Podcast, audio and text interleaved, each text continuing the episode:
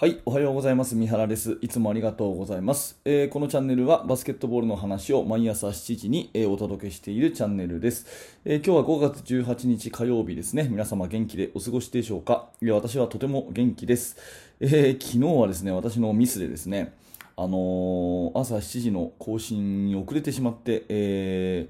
しまいましたが、え今日はちゃんとお届けできていると思います。え今日ね、話をするテーマ、は昨日のちょっと続きみたいなところなんですけども昨日のですねスクリーンプレイは楽しいですっていう放送をちょっと撮り直していつもより短い感じでサクッと終わっちゃったんですね。ただそれに対してですね、えーと、コメントをいくつかいただいて、えーと、今野さんという方ね今野さん本当いつもありがとうございます。今野さんはあの研究室の方でもね積極的にコミュニケーションを取っていただいている方ですがもう大ベテランの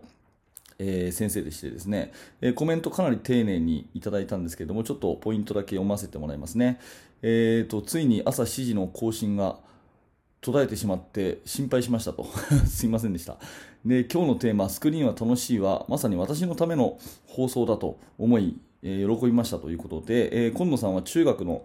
指導者、え、かれこれ34年目ということなんですが、まあ、とにかくスクリーンプレーの重要性を信じていると、え、私のバスケットボール私の信じるバスケットボールっていうのはスクリーンプレーだよということを生徒にも、え伝えていますと。特にオフボールスクリーンを、え非常に重視されていると。あの昔のインディアナ大学の、ね、ボビー・ナイトを尊敬していたり、あと吉井史郎先生の書籍を読んでですね、えー、そういうオフボールスクリーンこそがバスケットボールのこう、まあえ基本コンセプトであるということで、え日々探求をされているというようなね、えコメントをいただきました、えー、YouTube のコメント欄にですね全文載ってますのでもしよかったら今野さんのね、えその文章を読んでいただければなというふうに思うんですが今野さんいつもありがとうございます。で今日はね、えーと全く違う話しようかな、どうしようかなと思ったんですけど、今野さんのこれも読んだし、まあ、昨日ちゃんと話をしようと思ったスクリーンをですね、絶対やるべきだよっていう3つの理由について話をしたいと思います。えーと、スクリーンプレーね、特にオフボールのスクリーンですね、ボールを持ってない人同士のスクリーンっていうのは非常に効果的であると。しかも簡単であるとあのプレー自体はねそんなに複雑な技術例えば難しいドリブルとかを手に入れるよりは簡単に成果が出せるというのにもかかわらず多くのチームはあんまりやってないなってところは結構疑問に思っていてで私が今まで教えた高校生もやっぱり強かったチームはスクリーンプレーがうまかったっていう印象はあるんで私も今野さんじゃないですけど、えー、自分のバスケット1つのバスケットのこだわりはスクリーンだよってことはよく教えています。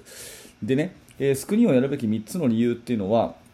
えーとままず最初に言うとですね1個は味方を利用できるからということですね、えー、2つ目は身長が関係ないからということと、えー、3つ目は再現性が高いからっていうこの3つなんですね味方を利用できる身長が関係ない、えー、再現性が高いからっていうこの3つ、えーと、これをまあ1つずつお話をしていきます。えー、まずですね味方を利用できるからということなんですけども、えー、こんな質問をねぜひね、えーと選手、生徒に投げかけてみてください。1対1と2対2どっちが攻めやすいですかっていう質問ですね、えー、1対1と2対2どっちが攻めやすいと思いますかっていう質問を生徒に投げかけてください。で多分多くの子はですね1対1っていうふうに答えが返ってくると思うんです。でそれが正解かどうかとか、まあ、間違ってるとかっていうことじゃないんですけど私はですね生徒にこの質問をした後は2対2の方が本当は攻めやすいんだぞなぜならば味方を利用できるからだぞっていう話をします。うん、どういうことかっていうと1対1っていうのは自分でシュートか自分でドリブルのどっちかしかないですよね。でも2対2になると今度はこれにパスとキャッチっていう武器が加わるでしょ。うん、でさらにスクリーンということで味方を壁に使って自分のマークを外すってことをすればもっともっと広がりますよね。だから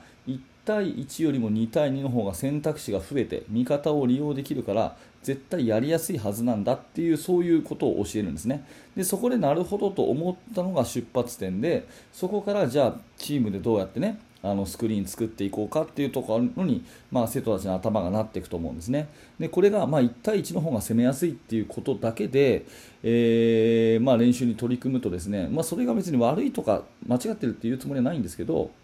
基本的にはそのチームプレーの発展性がちょっと乏しいかなって思っています。えーとまあ、もうちょっと言い方を変えるとですね味方が増えれば増えるほど邪魔が増えるっていう感覚になっちゃうんですね、これ伝わりますかね、あの本当だったら1対1よりも2対2、2対2よりも3対3、3対3にも5対5の方が味方を利用できるから攻めやすいはずなんですが、チームプレーがあんまりうまくないチームは、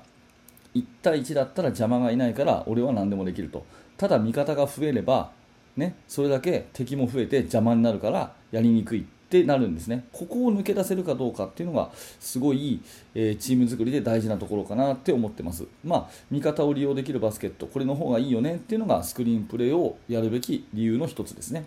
で2つ目はですね身長が関係ないからということでスクリーンというのは基本的に上の世界じゃなくて高高さの世界じゃなくて足元の世界ですよね。ここ大事なんでもう1回繰り返しますけど上の空中の世界じゃなくて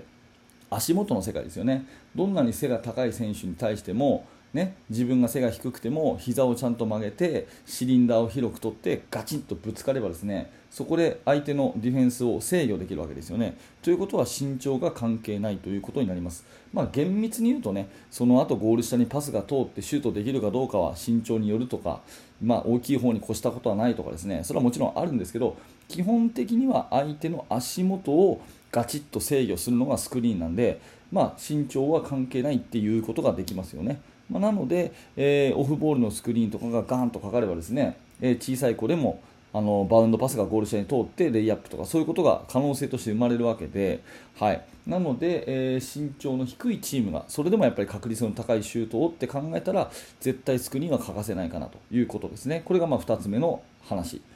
で3つ目は再現性が高いからってことなんですけどドリブルとかで例えた方が分かりやすいのかな。ドリブル1対1とかって相手が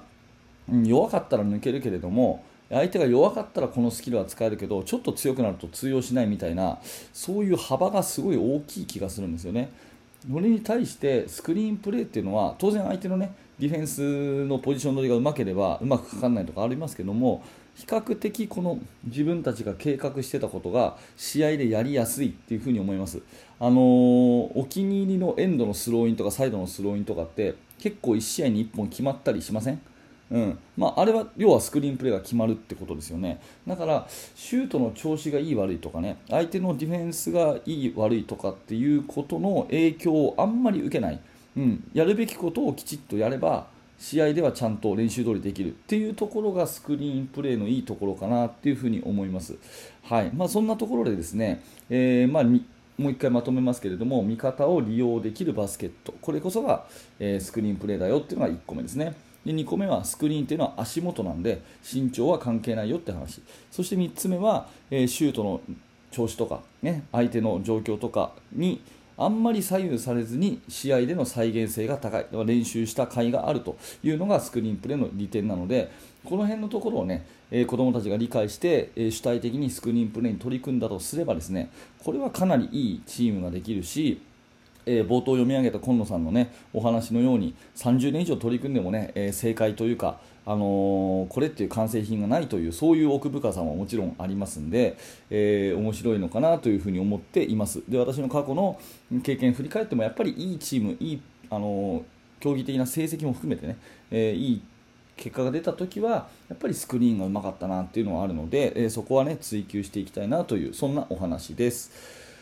えー、はい、ありがとうございました。えっ、ー、と、今日はですね、スクリーンやるべき3つの理由ということでお話をしましたけれども、何らか参考になれば嬉しいです。えー、ぜひ、高評価のボタン、低評価のボタン、そしてチャンネル登録を押していただいて、また明日も聞いてください。えー、指導者の方向けに無料のメルマガ講座というのをやっております。また、バスケの大学研究室というものもあります。いずれも、えー、説明欄にリンクが貼ってありますので、興味のある方は覗いてみてください。え、バスケットに熱心な指導者の方がですね、学べるためのサービスとなっております。はい、それとですね、あんまり言わないんですけど、私、ツイッターもやってて、もし皆さんツイッターやってたらですね、えーと、私のツイッターフォローしていただければなと思うんですけれども、